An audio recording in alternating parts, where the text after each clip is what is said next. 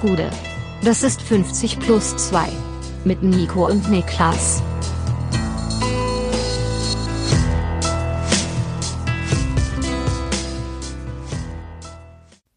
Fünfzig plus zwei, ja, Bundesliga-Rückrunden-Vorschau, wobei noch ein Spieltag von der Hinrunde übrig ist. 50 plus 2 ist zurück. Mein Name ist Nico Heimer und bei mir sitzt der Mann, der den Unterschied zwischen Handball-EM und Bauernprotesten nicht erkennt, Niklas Levinson. Ja, überall sind Autos am Start, ne? Ja. Naja. Wie geht es dir? Oder wir können ja direkt mal vorneweg sagen, du bist mir zugeschaltet, denn nachdem wir unseren, unser Comeback aus der Winterpause um, äh, ja, um eine Folge verschoben haben, weil ich erkältet war, bist du jetzt erkältet. Ich bin jetzt auch krank, ja. Ich bin jetzt zu Hause und äh, kuriere mich aus. Ich habe mich kurzzeitig hier in, in Form gedopt für diese Aufnahme, habe ich mich in Form gebracht. Ich habe mich äh, fit ja. spritzen lassen, damit das hier auch stattfinden kann. Aber ja, ist echt krass. Wir haben jetzt den, also wenn man den, den Radius noch ausweitet, haben wir den Erkältungsstaffelstab einmal von Christoph zu dir, zu mir weitergereicht innerhalb von drei ja. oder vier Wochen. Also es hat jetzt echt einmal komplett die Runde gemacht, ohne, glaube ich, dass wir uns gegenseitig angesteckt haben. Weil, ja, ähm, also wir haben uns ja zum Beispiel gar nicht gesehen in der Zeit, in der du krank warst. Von daher, daran kann es nicht gelegen haben. Und ich habe es auch nicht von Christoph, weil ich habe Christoph irgendwie am 19. Dezember oder das letzte Mal gesehen. Dann ist er ja krank ausgefallen. Bei mir hat es erst am 31. gekickt. Also wir haben es geschafft, uns alle unabhängig voneinander dasselbe Ding einzufangen, aber nicht voneinander. Ja, also man muss aber echt festhalten, äh, Bauern do not fuck around. Ja, nee, also die fucken wirklich nicht around, Alter. Das kann man, das kann man so nicht sagen. Ähm, es ist, wir wissen nicht, wie es bei euch, wie euer Arbeitsweg heute gelaufen ist. Äh, für mich war es kein Problem, du bist zu Hause geblieben, aber ähm, es ist, es sind wilde Tage in der Bundesrepublik und nicht nur da, auch in der Bundesliga. Wir sind nämlich in der Woche vor dem Saisonstart ange, äh, Saisonstart, vor dem, ja, wie nennt man das denn überhaupt? Vom 17. Spieltag, nennen wir das Kind beim Namen. Ja.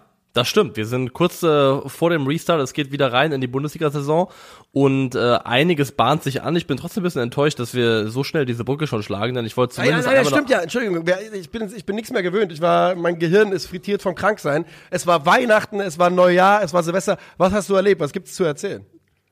Ähm, also ich habe äh, sehr viel Schönes erlebt, kann ich sagen. Es war ein oh, äh, sehr to sehr tolles Weihnachten, ein, ein und das Geilste am, nee, nee, das, das wäre falsch, das zu sagen. Weil was ich jetzt sagen werde, wenn ich dann behaupten würde, das wäre das Geilste am Weihnachtsfest, wäre es umgekehrt ein Schlag ins Gesicht meiner gesamten Familie. Ähm, ja. Aber was sehr kurios war, ich bin ja mit dem Zug nach Kopenhagen gefahren am 23. Dezember. Wie ist das gelaufen? Ähm, sehr gut, gar keine Probleme. Also alles easy gewesen, Krass. alles entspannt gewesen. Ähm, aber kurios war, ich bin gefahren erst von Berlin nach Hamburg und dann dort umgestiegen und dort weitergefahren von Hamburg nach Kopenhagen. Und ähm, von Berlin nach Hamburg saß mir äh, eine Familie gegenüber, Eltern plus Tochter, äh, Tochter so fünf, sechs Jahre alt. Und ähm, mir ist es aufgefallen, oder mir sind sie aufgefallen, weil die Tochter ähm, mit ihren Eltern Französisch und Dänisch gesprochen hat. Also war, glaube ich, ein oh. französisch-dänischer Mischhaushalt. Ähm, sehr cool fand ich das auf jeden Fall und habe dann äh, am Hamburger Hauptbahnhof dann äh, die Vereinigung gehabt, äh, dort mit meiner meiner Freundin getroffen, die auch mitgefahren ist, habt ihr davon erzählt und wer sitzt uns im Zug von äh, Hamburg weiter nach Kopenhagen wieder exakt gegenüber? Dieselbe Familie. Und das muss ich schon sagen, finde ich kurios, dass, weil äh, der, also selber Zug kann ja sein, aber exakt gegenüber finde ich ja. dann schon krass. Und das ist mir bisher nur ein einziges Mal passiert. Ähm, da bin ich mal nach Madrid geflogen und hatte auf dem Hinflug und auf dem Rückflug die exakt selbe Person neben mir sitzen. Gibt es einen Grund, warum der Verfassungsschutz Interesse an dir haben könnte? wieso, wieso musst du das jetzt so drehen? Ich frage ja einfach nur. Ich sag, weil du hast natürlich vollkommen recht. Züge sind lang. Wie viele Leute sitzen in einem Zug drin? Bestimmt über 1000 in einem Zug? 500, ja. 600 in so einem großen Zug? Ich glaube, so ein ICE, ein, ein, ein ICE fast, glaube ich, 5000 Leute. Wirklich? Ja. Das ist ja, wirklich, das ist ja brutal. Ja. Ähm, das ist schon großer, großer Zufall, sag ich mal. Okay, da muss ich ein Auge drauf haben, ob ich nicht weiterhin solche sogenannten Zufallsbegegnungen habe mit Leuten, wo ich mich wundere, warum die schon wieder auftauchen. Also ja. äh, Deutsch, äh, deutsche Truman wird ein Auge drauf haben. Ich war, ähm, also ich habe von Weihnachten kann ich wirklich gar nicht so viel erzählen. Es war wunderbar, äh, Familie einfach äh, um mich zu haben und alles ganz toll. Wir waren am 28. war ich dann äh, mit meiner besseren Hälfte und ihrer Familie im Phantasialand. Unbezahlte Werbung an dieser Stelle. Zum ersten Mal in meinem Leben, ne? Alter, Alter, bist du Ja. Mystery Castle gefahren? Natürlich, ich bin, was war Mystery Castle? Ah, das war die, der dunkle, der dunkle äh, Freefall Tower, ja. Der da muss Turm, ich sagen, genau. das war fast das Enttäuschendste. Der, ich fand fast alles andere geiler. Ja, du musst auch überlegen, das Mystery Castle ist ja so ein Relikt der 90er. Das war damals Ja. total krass und cool. Aber Ja. seitdem ist ja viel passiert. Dann kam hier äh, Black Mamba dazu, Talokan kam dazu und solche Sachen. Ist Talokan, welche ist diese, welche ist diese, nennen wir es beim Namen, gestörte Beschleunigungsachterbahn?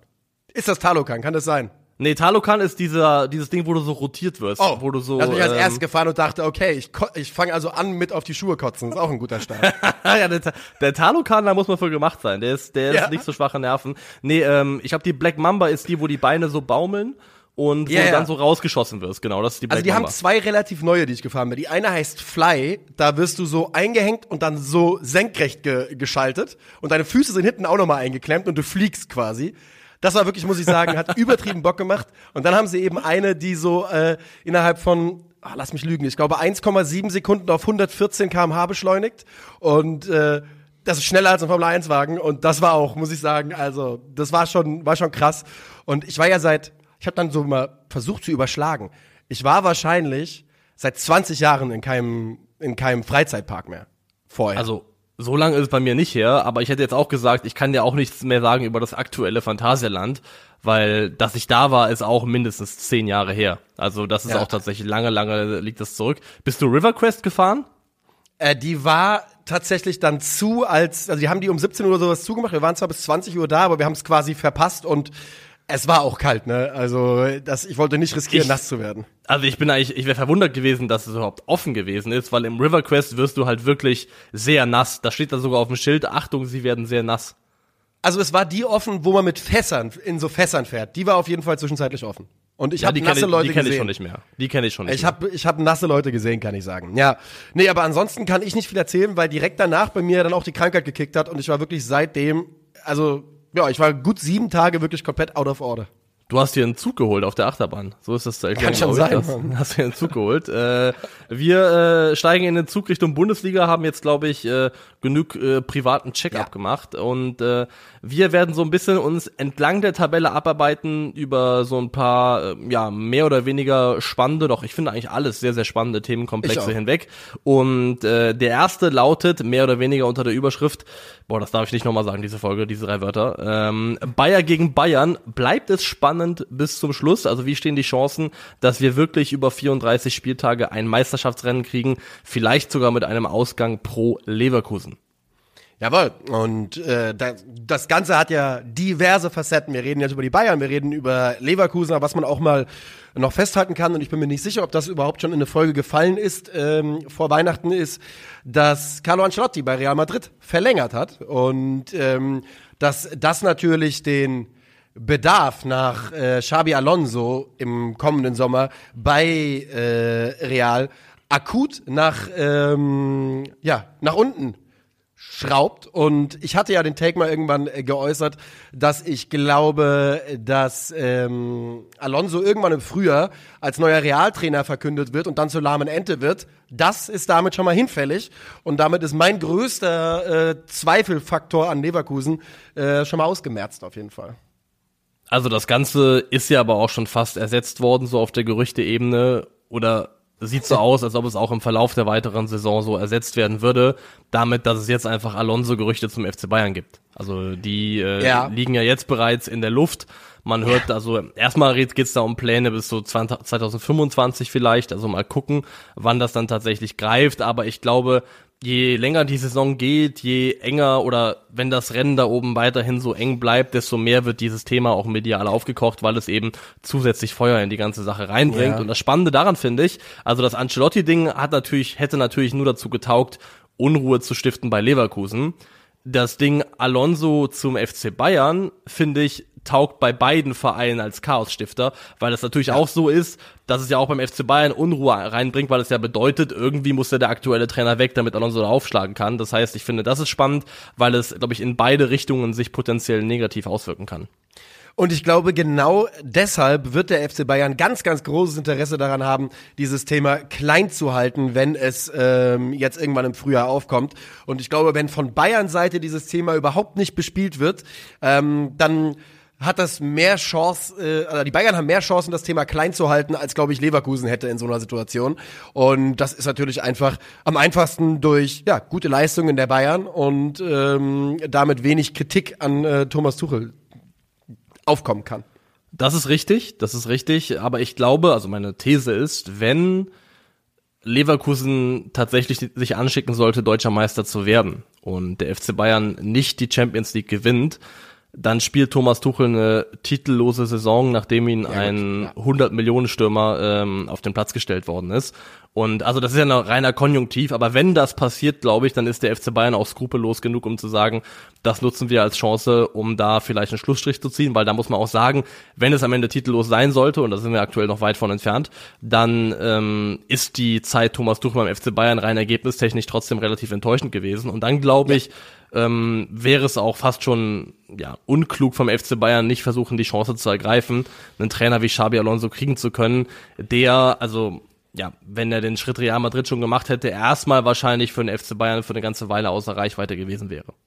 Und eben ein Spieler, und das klang ja bei dir jetzt schon gut durch, äh, ein Trainer, der, wenn du jetzt auf den Trainermarkt schaust und guckst, wer sind junge Trainer, die noch nicht bei Bayern waren, die auf dem Weg dahin sind, Elite-Trainer zu sein, die vielleicht schon solche Elite-Trainer sind, dass sie für den FC Bayern ähm, eben in Frage kommen. Und dann muss da eben Xabi Alonso ganz, ganz weit oben auf der Liste stehen. Und du sagst es, dieses Fenster, wenn der einmal bei einem anderen Verein untergekommen ist, und das wird ein Top-Verein sein, wenn er Leverkusen dann verlassen sollte, ganz viel Konjunktiv an dieser Stelle, ähm, dann, äh, ja, dann täten die Bayern einfach gut daran drauf zu gucken, ob er nicht für sie auch in Frage kommt. Ähm, Stand jetzt allerdings sieht es ja so aus, als würde man ihm noch, äh, ja, diverse, bereit sein, diverse Wünsche auch zu erfüllen, denn die Bayern gucken sich um auf den Transfermarkt und äh, da gibt's einige spannende Gerüchte in diesem Winter. Ja, also die gibt es definitiv.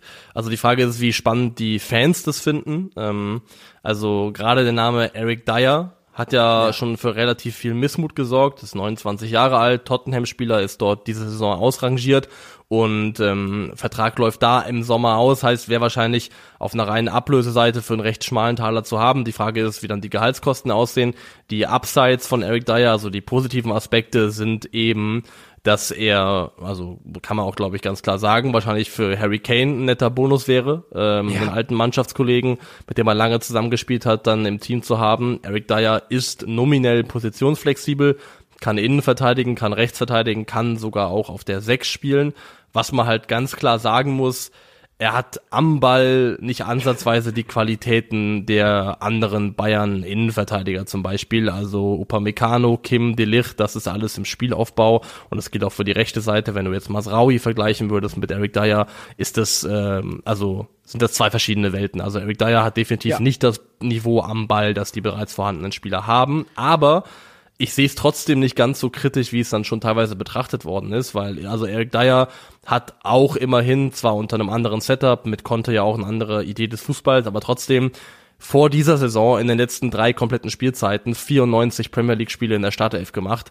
Ähm, die machst du auch nicht, wenn du nicht ansatzweise gegen den Ball treten kannst. Also ich glaube schon, dass Eric Dyer gut genug ist, um äh, gegen Augsburg oder sonst wen ähm, für die Bayern hinten rechts zu verteidigen. Der hat 49 Länderspiele für England gemacht. Auch das, äh, gut, das Southgate vielleicht schon, aber auch das wird ja eigentlich nicht zugelost.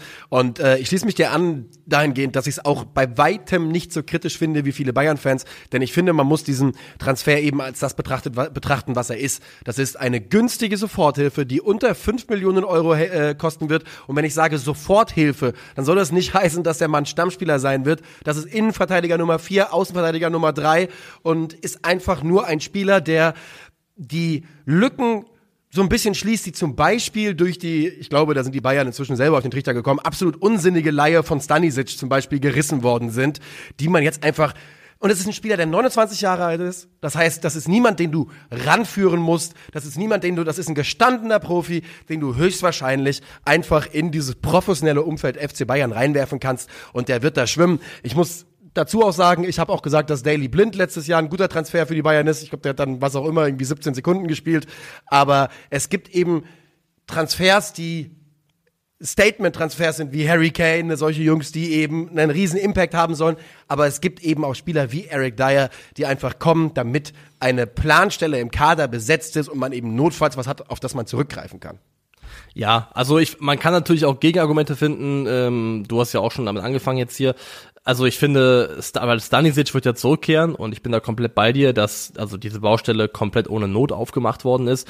Du hast mit äh, Asnu noch einen jungen Spieler im Kader, der aber eben auch erst 17 Jahre alt ist, der gegen Basel jetzt mal kurz für, glaube ich, so 10, 12 Minuten rechts hinten verteidigt hat, eigentlich auf der linken Defensivseite spielt. Ähm, immerhin läuft, glaube ich, der Vertrag von Bunassar im Sommer aus, wenn ich mich nicht ganz Tatsächlich, äh, irre. ja. Das, ich, dachte, ähm, ich dachte, der wäre einfach unlimitiert, oder? Hat er sich inzwischen Unlimitiert, ja. Unbefristeter Arbeitsvertrag für Bunassar beim FC Bayern. Ähm, von daher geht ja auch, also vielleicht geht dann trotzdem da eben eine Planstelle auf, die dann eben neu besetzt werden kann. Also ich verstehe, dass man irgendwie Wege und findet, das zu kritisieren, aber ich muss sagen, Eric Dyer zu holen, fände ich deutlich weniger gravierend als das, was zum Beispiel ja anscheinend auch kurz durch die Köpfe zumindest von Thomas Tuchel gegeistert ist, durch seinen Kopf, äh, hat er nur einen. Ähm, nämlich äh, Araujo zu holen. Also ein Araujo-Transfer, ja. der für mich ein absoluter Luxustransfer gewesen wäre und ultra viel Geld gebunden hätte auf einem Positionsbereich, wo es in der Größenordnung in meinen Augen nicht gar nicht zwingend nötig gewesen wäre, hätte ich deutlich gravierender gefunden als jetzt im Zweifelsfall Eric Dyer. Auch da kann man über ähm, ja, Kosten und Nutzen streiten, aber finde ich auf der Ebene, auf der es stattfindet, deutlich erträglicher. Also, es wäre natürlich, Araujo wäre natürlich ein deutlich schwerwiegender Transfer, schwerwiegenderer Transfer. Aber fändest du ihn schlecht, wenn man 70 Millionen für Araujo bezahlt, wenn man das Geld einfach jetzt hätte? Weil ich, ich würde schon sehen, dass der bei Bayern, dass der da A, charakterlich sehr, sehr gut, glaube ich, zum FC Bayern passt, weil der Typ ist halt wirklich eine Sau einfach.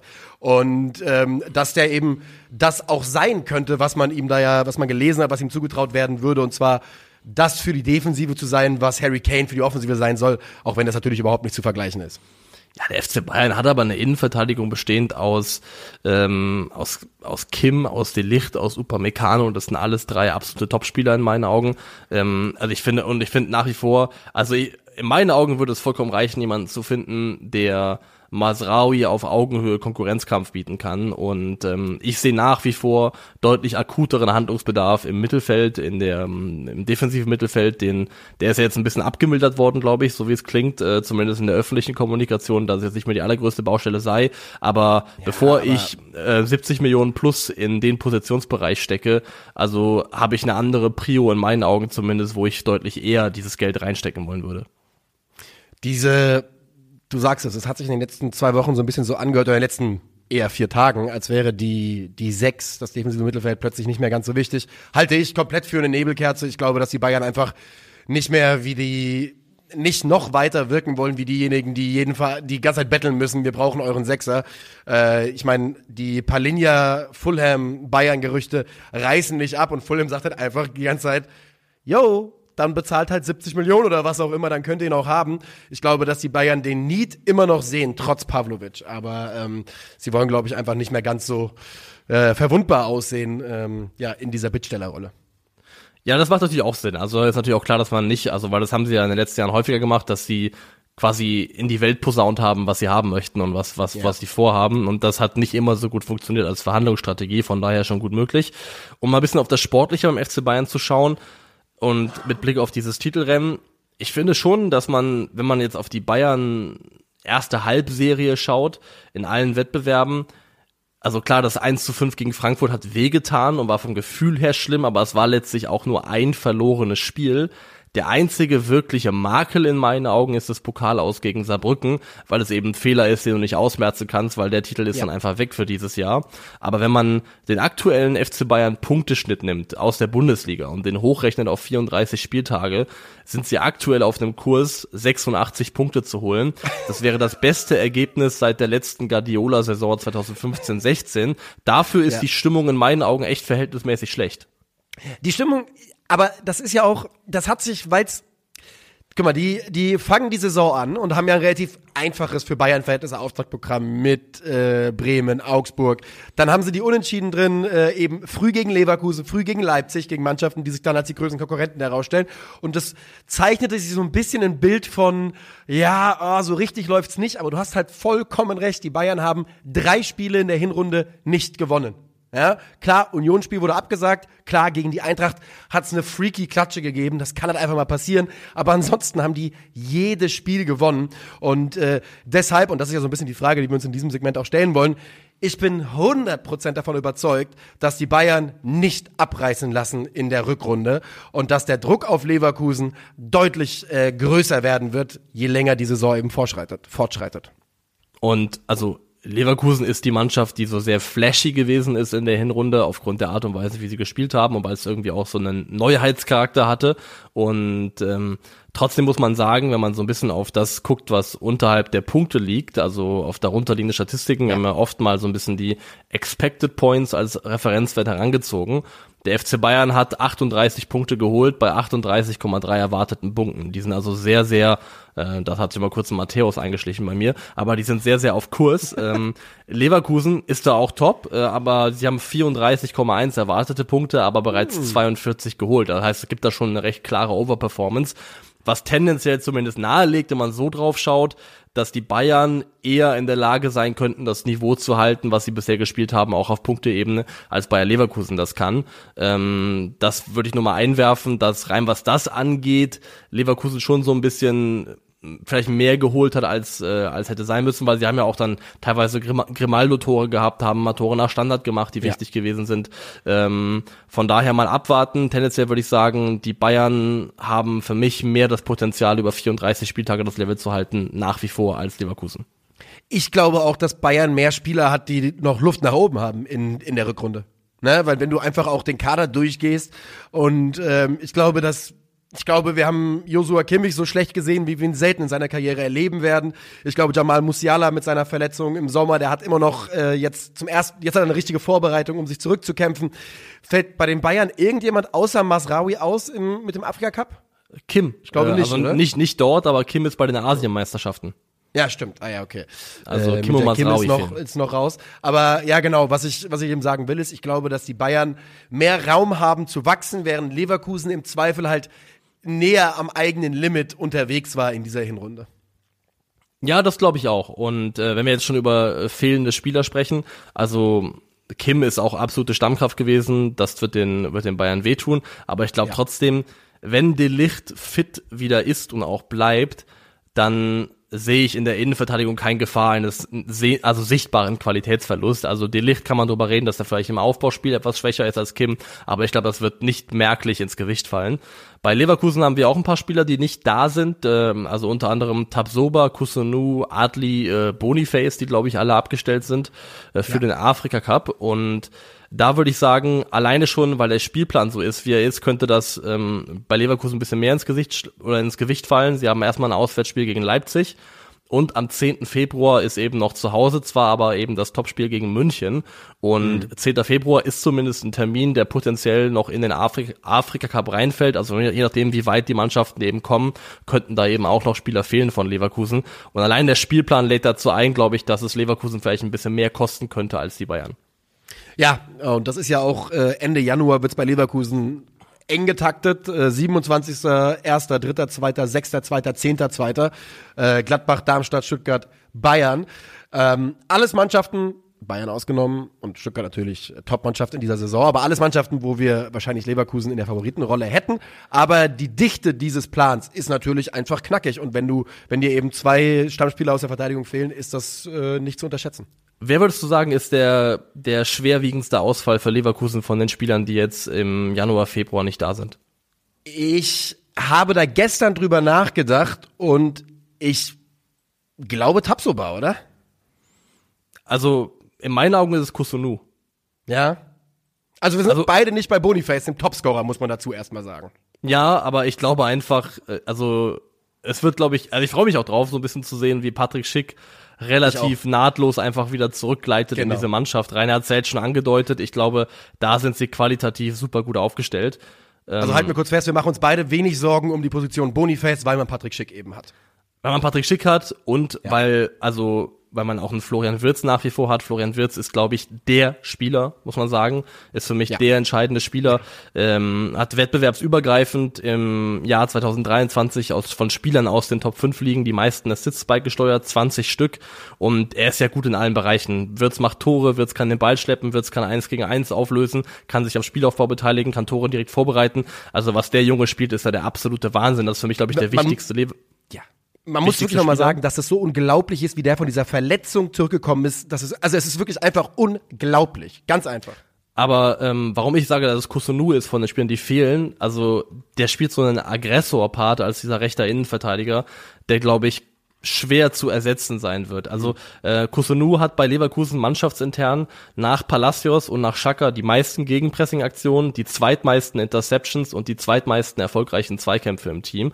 Ähm, also er ist wirklich in vielen relevanten Statistiken sehr weit vorne, ist auch jemand, der viele erfolgreiche Dribblings hat, viele Steckpässe spielt, also auch offensiven Input hat. Und gerade das Gegenpressing-Aktionen und Interceptions, das sind alles Sachen, die gegnerische Angriffe potenziell im Keim ersticken. Da ist Kusunu unheimlich wichtig gewesen, Feuer zu löschen, bevor sie überhaupt groß werden konnten. Und ähm, ich glaube, wenn man jetzt zum Beispiel sagt, man spielt äh, Hinkapier als linker Innenverteidiger statt Tapsoba, der hat nicht dieselben Qualitäten am Ball, aber das geht schon auch in Ordnung.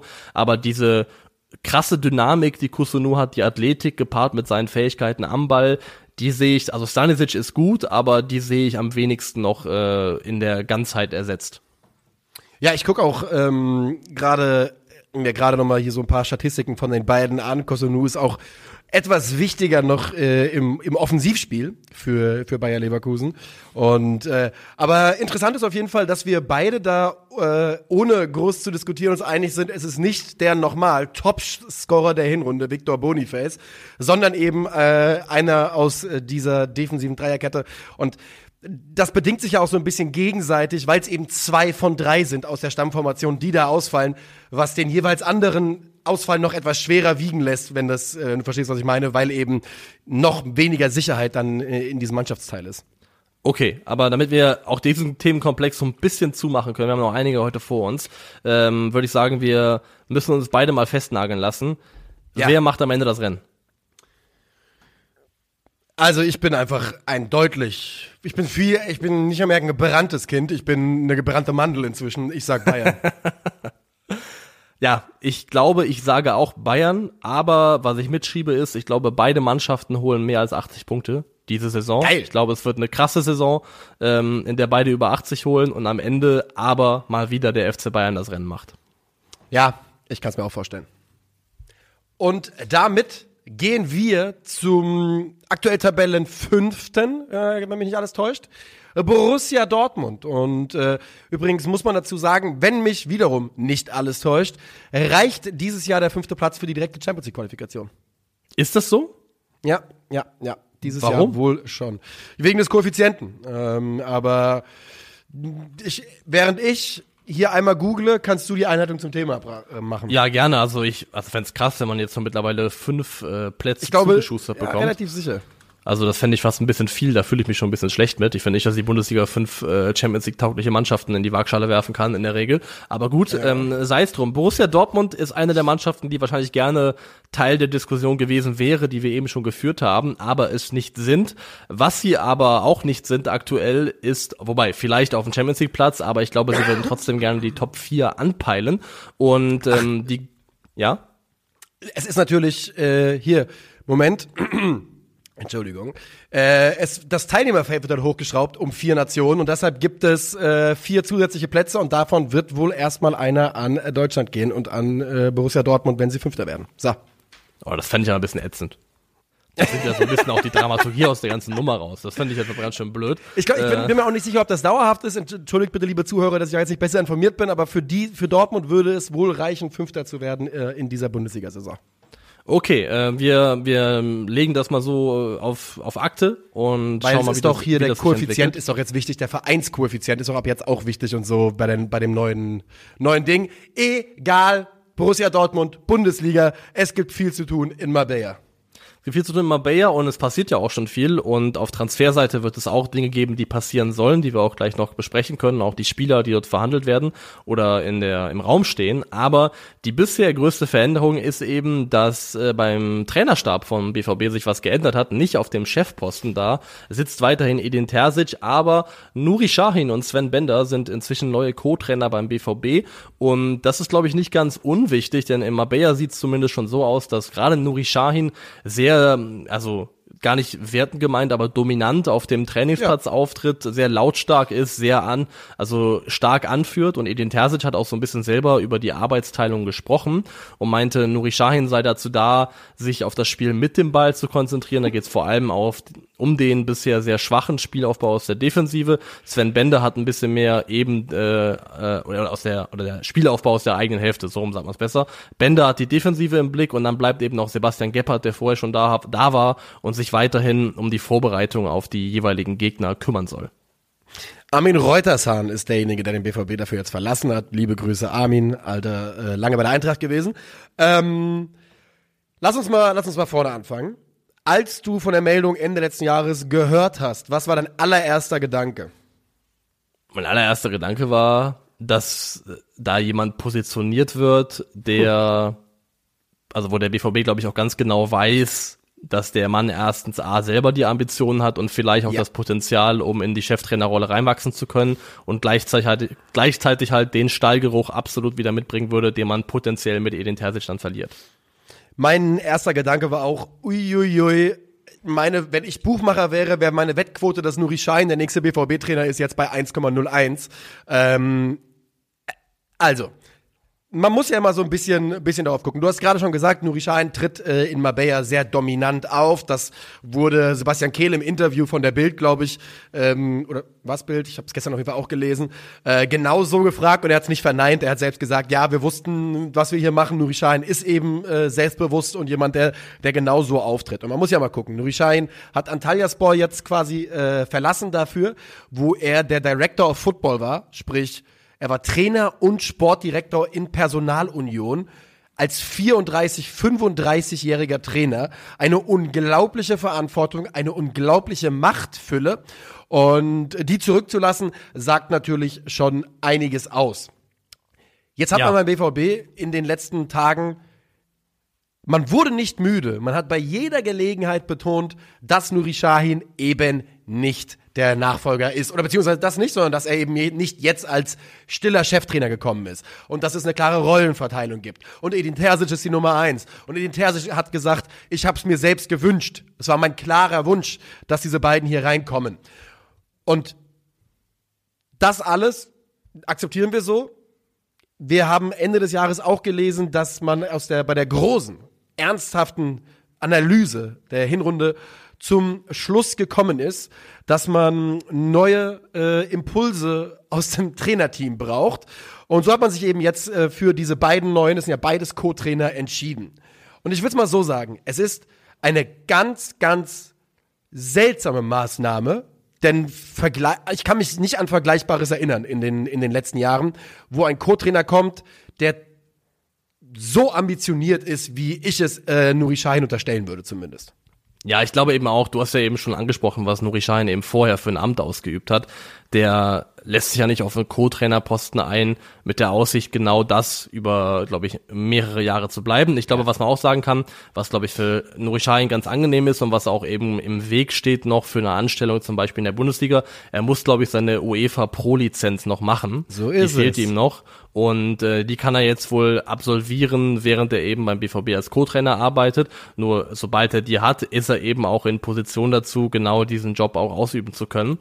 Und dann bin ich auch sehr gespannt darauf, wie es weitergeht. Fürs Erste würde ich sagen, das, was sie mit Nuri Schein vorhaben, nämlich, dass der sich darum kümmern soll, dass der Spielaufbau von hinten heraus besser wird. Das ist zumindest mal schon mal die richtige Analyse, die richtige Diagnose. Da geht es vor allem darum, dass man eben von Gregor Kobel ausgehend äh, flach hinten rausspielen möchte über die Innenverteidiger, statt so immer auf lange Bälle zu gehen, wie es sehr verhäuft der Fall war bisher in der Hinrunde. Also gab es einige Beispiele, wo der BVB auch wirklich gute Möglichkeiten im Aufbau verschenkt und verschwendet hat, weil der lange Ball kam, als anstatt eben zum Beispiel über Innenverteidiger, die man ja auch hat. Also Mats Hummels und Nico Schotterbeck haben ja auch Qualitäten im Aufbau, die man deutlich besser einsetzen könnte. Also die Diagnose ist die richtige. Man hat jetzt im Test gegen Altmar gesehen, dass es natürlich nicht sofort funktioniert. Ich glaube ja.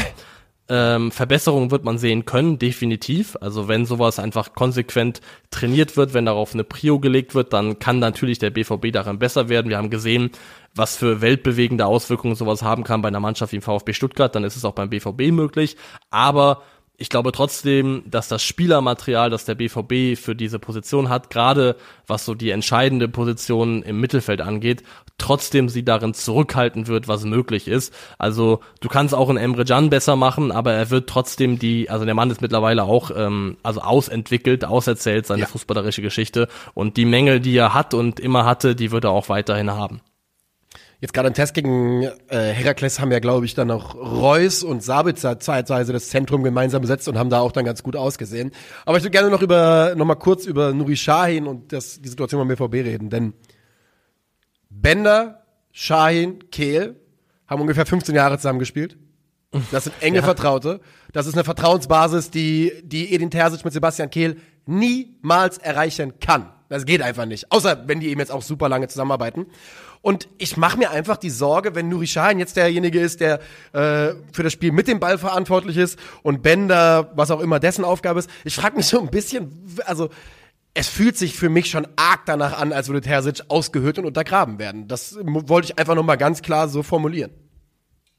Ja, das also der der Verdacht liegt nahe. Wir können es nicht ausschließen, wir können es auch nee, nicht nee, final final verifizieren, weil wir nicht eben so nah so nah dran sind. Erstmal schauen. Also man muss ja schon sagen, also ein bisschen ist ja auch ein Cheftrainer schon immer wie ein wie ein Minister gewesen, dass das letztendlich ein Gesicht und eine Projektionsfläche ist für ganz viele Dinge, die im Hintergrund ja Weg bereitet werden von einem Team an Leuten, dass es ja eben nicht nur ein Mensch ist, der da alles für sich entscheidet, aber es ist eben die Person, die die Verantwortung trägt und die ganzen Sachen auch in Richtung Mannschaft und aber auch medial nach außen verkaufen und vertreten muss. Von daher mal schauen, ob das dann vielleicht auch gar nicht so schlimm ist, dass eben äh, viele Dinge jetzt in andere Hände fallen, was so Aufgabenbereiche angeht und Terzic dann vielleicht so eine ja, delegierende Rolle hat und eine Rolle hat, bei der dann eben die Knotenpunkte so ein bisschen zusammenlaufen. Aber es ist zumindest spannend und ich glaube auch, wir können mal ein Auge drauf haben, was da passiert, weil ich glaube, äh, je nachdem, wie es leistungstechnisch aussieht, wie es weitergeht, ja, wird genau das. das ein Gerücht sein und wird das eine Thematik sein, die fast schon von selber aufgemacht werden dürfte man holt sich halt diese, du sagst es, wenn es jetzt weiter ergebnistechnisch ähnlich verläuft wie in der Hinrunde, dann wird es eben, dann wird es keinen Weg dran vorbeiführen, dass die Leute schreien, ihr habt den Nachfolger im Haus und guckt doch mal und wollt ihr nicht.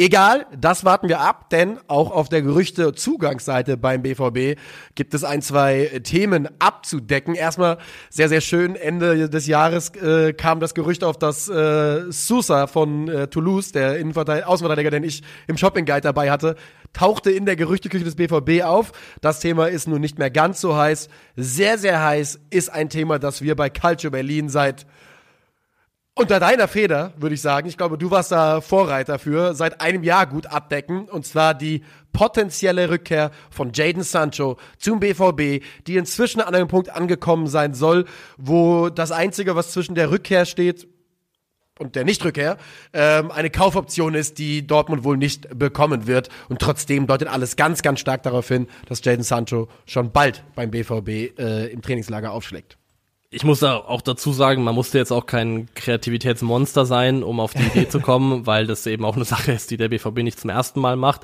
Ja. Aber es hat sich ja seit, also von langer Hand angebahnt, dass Jaden Sancho und Borussia Dortmund Thema werden könnte. Das ist ein Spieler, wo wir jetzt schon klar sagen können, der offensichtlich Wohlfühlen braucht, so Wohlfühlatmosphäre braucht, um zu funktionieren. Und ähm, gleichzeitig, also ich weiß nicht, ob Jaden Sancho der sinnvollste Transfer an sich ist, aber der Spielertyp Jaden Sancho ist für Borussia Dortmund absolut sinnvoll, dass sie ihn eben holen wollen. Denn also eine Sache, an der Dortmund in meinen Augen auch krankt oder krankte, ist, dass sie mehr Lösungen, mehr Kreativität im letzten Drittel brauchen, um halt Mannschaften zu knacken, die sich vielleicht tief hinten reinstellen. Wir hatten ja das Thema mit den Spielen gegen, ähm, mit, gegen Leverkusen, gegen Stuttgart, wo man so stark gemauert hat, wo wir schon gesagt haben, das wird ihnen auf die Füße fallen gegen die anderen Teams, also wie Mainz zum Beispiel, die genau dasselbe gegen sie machen, weil dann steht man plötzlich dann eben mit runtergelassener Hose da und hat selber nicht die Lösungen, die man braucht. Und wenn man jetzt Jaden Sancho zum Beispiel mit dem Daniel Malen vergleicht, ist Also der einzige merkliche Bereich, in dem äh, Daniel Malen, glaube ich, Jaden Sancho voraus ist, also körperlich vielleicht auch von der also vom Tempo her, von der von der Robustheit, aber ansonsten ist es halt die Torgefährlichkeit. Aber alles, was Chancenkreierung angeht, ähm, was Kreativität im letzten Drittel angeht, was Inszenieren von Mitspielern angeht, ist Jaden Sancho definitiv ein Upgrade und deswegen macht das in meinen Augen zumindest Sinn, diesen Schritt auch gehen zu wollen.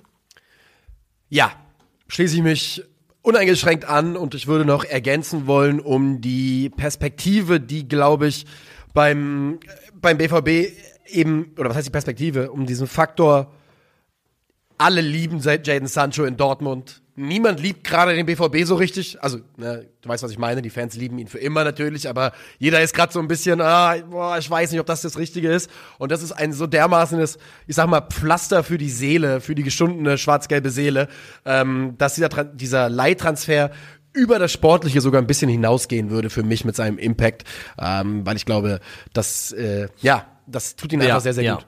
Und der B du hast vollkommen recht damit, der BVB braucht ein bisschen ein bisschen Zuckerbrot, irgendwie ein bisschen ein paar populäre Entscheidungen, die, glaube ich, gut ankommen. Ich glaube, auch damit hat man so ein bisschen angefangen mit Nuri Schein und Sven Bender schon. Das sind Leute, die, glaube ich, also gut gelitten sind im und um den Verein herum und Jaden Sancho würde in dieselbe Kerbe reinschlagen und dafür sorgen, dass man stimmungstechnisch vielleicht in eine äh, wieder etwas positivere Richtung geht, gesamt vom Eindruck her. Ein Faktor noch spielerisch, den ich noch reinwerfen würde, den man auch nicht unterschätzen darf, ist ähm, die Passgenauigkeit. Also äh, Daniel Malen hat eine Passquote von 74,6 Prozent, Jaden Sancho 83,5 Prozent. Das ist sehr, sehr hoch für einen Flügelspieler und ja was, was das nahelegt, jemand, der als Offensivspieler, der im letzten Drittel aktiv ist, eine hohe Passquote sp spielt, das bedeutet im Zweifelsfall, du hast längeren Ballbesitz im letzten Drittel, bedeutet mehr aufrechterhaltener Druck auf den Gegner, sodass mhm. du dich ein bisschen besser festsetzen kannst, festspielen kannst im letzten Drittel, weil Jaden Sancho ist jemand, der auch dann eben Ball halten kann, eben in diesem gefährlichen Bereich und Mitspieler finden kann. Und bei Malen, glaube ich, ist die Tendenz deutlich mehr dazu da, dass es dann schon auch recht schnell Richtung Tor, Richtung Abschluss gehen muss. Also vielleicht hilft er auch dabei, dem BVB so ein bisschen nachhaltiger Druck im, in der gegnerischen Hälfte etablieren und festsetzen zu können. Ja, er ist tatsächlich einer der besten, statistisch einer der besten Flügelspielmacher, wie auch immer man, äußere Spielmacher, wie man immer man das nennen will, ähm, in der Bundesliga gewesen, als er eben auf seinem äh, Peak bei Borussia Dortmund war.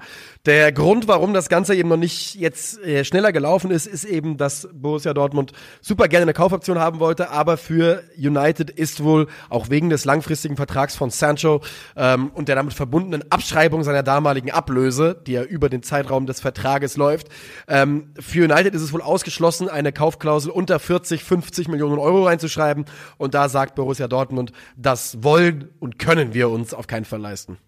Ja, also kann ich auch verstehen. Wir schauen mal, was der Sommer bringt, ob dann je nachdem, wie diese Leihe überhaupt ja. verläuft, wenn sie denn dann zustande gekommen ist, ob dann überhaupt äh, noch der Bedarf besteht und wie dann die Verhandlungssituation sich verändert. Ähm, Leihe ist aber das richtige Stichwort, denn der zweite Spieler, der kommen soll, würde wohl auch erstmal auf Leihbasis kommen und er würde ebenfalls aus der Premier League kommen, ist äh, mit, glaube ich, 21 Jahren auch noch äh, sehr, sehr jung und hört auf den Namen Ian Madsen. Jawohl. Außenverteidiger, niederländische Herkunft in dieser Saison mit, ich glaube, elf Einsätzen äh, bis jetzt bei, bei Chelsea, davon die allermeisten von der Bank. Und auch da ist man schon relativ weit, zumindest äh, wird ganz klar formuliert äh, von Marzen oder soll formuliert worden sein, dass der BVB seine Wunschadresse ist. Und ähm, auch das ist natürlich ein Transfer, genau wie du gerade schon gesagt hast. Ich glaube, da geht es, ich weiß nicht, geht's da, es wird eine Kaufoption diskutiert, da bin ich nicht Doch, glaube ich schon. Ich glaube, ich glaube sogar, dass es so weit geht, dass es irgendwie um die Frage geht, Kaufoption oder Kaufpflicht, aber ich glaube, da ja. würde der BVB sich schon ein Zugriffsrecht auf den Spieler äh, sichern ja, wollen. Sehr ja. gut. Das ist auch sehr, sehr gut.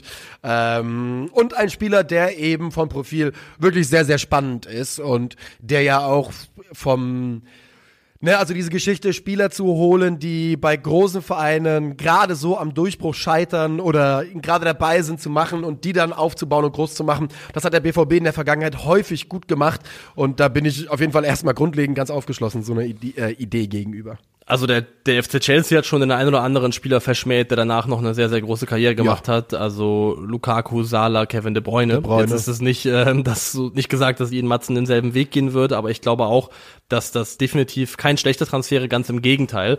Denn ähm, also wenn man auf den Spieler schaut, das ist jemand, der vor allem in der letzten Saison, wo er leihweise für Burnley gespielt hat äh, und eben aufgestiegen ist aus der Championship, ähm, ist er ein unheimlich agiler, dynamischer Ballträger gewesen, der extrem gut darin war, progressiven Raumgewinn zu erzielen. Das heißt, dafür zu sorgen, dass der Ball eben aus der eigenen Hälfte, aus der eigenen Defensive aber eben kontrolliert ähm, ins letzte Drittel kommt. Also jemand, der viele progressive Pässe spielt, der viele progressive Meter selber mit Ball überbrückt, ähm, im letzten Drittel dann nicht so aktiv gewesen ist, aber das kann auch eine, ähm, eine taktische Komponente ja. haben, systembedingt und nicht an seinen Eigenschaften liegen, weil er hat jetzt zum Beispiel, du hast ja eben gesagt, für Chelsea meistens nur von der Bank gekommen, hat aber gegen Crystal Palace sein einziges Spiel aus der in der Startelf gemacht, das habe ich mir nochmal angeschaut, seine seine Aktionen da und das war ganz interessant, weil da ist er eigentlich als rechter Flügel gestartet. Hinten rechts stand Malo Gusto auf dem Aufstellungsbogen.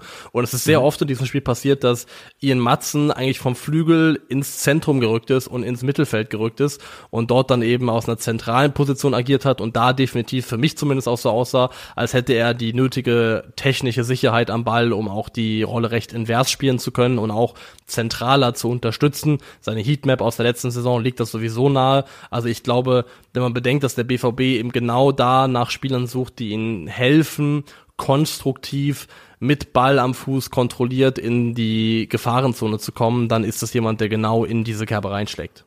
Und er hat ja auch in der Vergangenheit äh, bei Burnley unter äh, Vincent Company bereits gezeigt, dass er ja durchaus ähm, eben ähm, ja auch offensiv seinen Beitrag leisten kann und daher auch übrigens äh, nicht nicht an der Linie geklebt hat bei, bei Vincent Kompany. Nee, ganz und gar nicht, ganz und gar nicht, ja. Durchaus äh, invers gespielt hat. Also ein, ein wirklich interessant, interessanter Transfer. Ähm, er wäre natürlich jetzt dann Soforthilfe für die Zeit des Afrika Cups. Ne? Benzebaini ist zum Beispiel nicht da. Ähm, und Trotzdem glaube ich, dass er natürlich, oder was heißt glaube ich, es ist kein Geheimnis, dass er ein Spieler wäre, wo man ein bisschen darauf wettet, was er in der Zukunft äh, noch so mit sich bringen könnte. Während bei Jen Sancho natürlich die, äh, ja, die Überschrift ganz klar ist, Soforthilfe. Definitiv. Also, und da ist natürlich dann, kann man vielleicht auch einen Kritikpunkt einbringen, bei dem bisschen, was Jaden Sancho zuletzt Fußball gespielt hat. Man weiß nicht, in ja. was für einem Fitnesszustand der zum BVB kommt. Es ist schon also es bleibt ein Fragezeichen dabei, ähm, wie schnell kann Jaden Sancho wirklich auch in eine Form kommen, dass er dem BVB tatsächlich weiterhelfen kann. Spieler, die wenig Fußball spielen, aber sofort weiterhelfen sollen. Ist das die Überleitung zu Eintracht Frankfurt, nach der wir gesucht haben? Gerne. Der Eintracht Frankfurt ist natürlich auch aktiv auf diesem Wintertransfermarkt und man hat dort zweieinhalb Transfers eingetütet. Äh, eingetütet. Äh, Brown bleibt bei Nürnberg, äh, ist aber auch schon fix für den Sommer. Sicher dazukommen oder jetzt schon vorgestellt sind Donny van de Beek, der von äh, Manchester United kommt ähm, und eine Kaufoption von irgendwas zwischen 10 und 15 Millionen Euro ähm, in dieser Leihe verankert haben soll. Und Sascha Kalajdzic, der tatsächlich bei Eintracht Frankfurt angekommen ist, ungefähr zwei Jahre nachdem ich dafür geworben habe und er natürlich viel, viel, viel zu teuer war, ähm, ist er jetzt tatsächlich bei den Adlern angekommen, allerdings ohne Kaufoption. Und ähm, ja, wir wollen ein bisschen darüber reden. Ich würde gerne erstmal zwei Gedanken loswerden, zu beiden Spielern jeweils ein, und zwar bei Donny van oder erstmal ganz grundlegend. Es macht mir schon ein bisschen Sorge, dass wir Spieler holen, die einfach gar keinen Fußball spielen. Beide quasi wirklich gar keinen Fußball gespielt haben in den letzten äh, anderthalb, zwei Jahren. Es sind beides natürlich von den Namen her und von dem, was die Spieler können und was sie in ihrer Karriere schon mal gezeigt haben. Unglaublich spannende Transfers. Aber ich will, was ich sagen will, ist, ich habe ein bisschen Bauchschmerzen bei der ganzen Geschichte. Keine Kaufoption bei Kalajdzic, Van de Beeks, der wirklich nie Fußball spielt. Und wo ich auch nicht ganz klar sehe, wo der Need ist, wo der Bedarf war, positionsbedingt bei der Eintracht. That being said, Sascha Kalajdzic ist, man, hörte, man hätte sich einen Stürmer für die Eintracht nicht besser malen können vom, vom Profil her. Also ja, du hast recht damit. Also analog dazu, was wir schon mal über Luka Jovic gesagt haben, an anderer Stelle war Donny van den Beek hauptsächlich in den letzten Jahren ein Mensch, der in Manchester wohnt. Ja, das, ja, er hat da gelebt. Er hat da gelebt, das kann man sagen. Auch in Everton hat er mal gelebt. Auch, also Everton, gibt es Everton als Stadt? Ne? Ist Liverpool, oder? ja, ich glaube, es ist Liverpool. Ja, ja. Liverpool, ja. Ja. Manche Leute leben ja auch in Schalke. Ähm, ja, ja. Sascha Kalajdzic, ja, du hast vollkommen recht damit. Das ist also vom, vom Stürmerbild her, den Frankfurt gesucht hat, ist es eigentlich fast die Idealbesetzung. Es gibt ja auch viele Bonus-Pluspunkte, die dazukommen. Er hat mit äh, Omar Mamouche bereits schon zusammengespielt beim VfB Stuttgart. Ähm, Twitter-User Taisto FCB, hier auch schon an der einen oder anderen Stelle ähm, zitiert worden, hatte auch ein paar Szenen zugepostet aus dem Spiel ähm, gegen die Bayern, glaube ich, wo die beiden sehr gutes Kombina oder sehr gut miteinander harmonieren. Ähm, und ich glaube, er wird Frankfurt in mehreren Bereichen weiterhelfen. Die SGE ist stand jetzt, glaube ich, Platz 17 bei Toren nach ruhendem Ball. Alleine da ist er durch seine Kopfballstärke, durch seine Größe jemand, der da vielleicht einen positiven Einfluss drauf nehmen kann. Und er ist auch jemand, der einer Mannschaft, die ja eigentlich gerade versucht, sich Richtung Ballbesitz zu entwickeln, gleichzeitig auch eine Möglichkeit gibt, große Räume schnell zu überbrücken, weil Kalajdzic ist jemand, den du deutlich leichter mit einem langen Ball suchen kannst und der dann aber eben auch die technischen Qualitäten hat, um dann eben tiefe Bälle in die Räume zu spielen, die dann schnelle, schnelle Leute wie zum Beispiel ein Omar Mamouche belaufen können. Also von daher, klar, ist ein Risikofaktor aufgrund der wenigen Spielzeit, aber das reine Profil, der reine Fußballer passt sehr, sehr gut. Die Eintracht ist in der Hinrunde unter den letzten, in den letzten drei Plätzen bei äh, geschlagenen Flanken, gewonnenen Offensivkopfbällen, äh, Kopfballtoren. Das war's. Das waren die drei Statistiken, die ich vorlesen wollte. Ja. Ähm, das zeigt aber eben auch, dass man natürlich vom Stilmittel Flanke natürlich komplett Abstand genommen hat, weil man hatte ja niemanden da vorne drin. Und Sascha Kalajdzic auf der anderen Seite äh, gewinnt deutlich über die Hälfte seiner Offensivkopfbälle. Und Mama Musch liegt so bei 33 Prozent. Das ist ein Drittel. Ähm, und war in seiner letzten Saison äh, bei Stuttgart, bevor er dann nach England gegangen ist, der Spieler mit den pro 90 Minuten meisten Ablagen im letzten Drittel äh, auf seine Mitspieler. Also absoluter Prototyp, Wandspieler, Zielspieler, genau wie du gesagt hast, der dann auf die, und die sind ja bei der Eintracht zu Genüge vorhanden, begabten, ja, ich sag mal, äh, technisch versierten kleineren Spieler äh, ablegen kann. Ja, definitiv. Ähm, Habe ich das richtig verstanden? Du meinst, dass du bei Van den Beek so ein bisschen skeptisch bist, natürlich auch wegen der fehlenden Spielzeit, aber weil du auch noch nicht ganz den Bedarf siehst oder weißt, wo Ja. er wohin passt. Ähm, ja, genau. Ich hätte halt wegen des jetzt Ausfalls von Elias Giri beim Afrika Cup hätte und wegen des ja immer noch äh, kommunizierten potenziellen Abgangs von ähm, Christian Jakic wäre halt mein Gedanke gewesen, dass man viel eher auf dem zugegeben kleinen Markt von ja defensiv starken haltenden Sechsern, wo wir wieder unterwegs sind, äh, sich umschaut, als bei Hybrid 8er slash 10er, den man, man mindestens schon zweimal im Kader hat. Ja, also ich verstehe, ich verstehe, wo du herkommst, definitiv. Also und also das Fragezeichen, wie Skiri ersetzt werden soll, das das bleibt definitiv bestehen. Ähm, vor allem, weil man, glaube ich, auch ähm, also wenn man wieder auf die Zahlen schaut, er spielt ja nach wie vor, das ist ja Teil seines Wesens, seines Spiels, dass es recht unauffällig aussieht. Ähm, aber er spielt nach den drei Innenverteidigern, also ich glaube Tuta, Koch und Pacho, äh, die meisten Pässe bei der SGE. Er hat die zweitmeisten Interceptions im Kader, die drittmeisten gewonnenen Kopfballduelle und die drittmeisten gewonnenen Zweikämpfe. Also er ist essentiell wichtig und das ist definitiv ein Fünf, Faktor. 15 glaub ich. Minuten Eintracht gucken, dann siehst du, dass das der wahrscheinlich wichtigste Spieler für die, die, für die Teamdynamik ist. Oder sagen wir mal, ich würde sagen, dass Robin Koch äh, eine ähnliche Wichtigkeit hat für die, für die äh, Stabilität des Eintrachtspiels. Ja, was man nicht vergessen darf, ist, Skiri ist, ähm, also Chaibi, Mamouche und Skiri sind die drei Spieler, die fehlen, richtig? Ja. Ähm, das sind gleichzeitig auch die Spieler, die teamintern auf Platz 1, 2 und 3 stehen, was kreierte Chancen angeht. Ähm, Also das ist, also, und die Eintracht ist ja schon eine Mannschaft, die Pro Probleme hatte in der Hinrunde, würde ich sagen, mit dem Tore schießen so ein bisschen. Also es hat hinten raus besser funktioniert, aber 26 Tore nach 16 Spieltagen ist jetzt auch keine berühmte Quote. Und davon fünf gegen die Bayern zum Beispiel, ne? Also wenn man Ja. so, eine, so ein Freak-Ergebnis rausrechnet, sieht das, sieht das ganz schön zäh aus.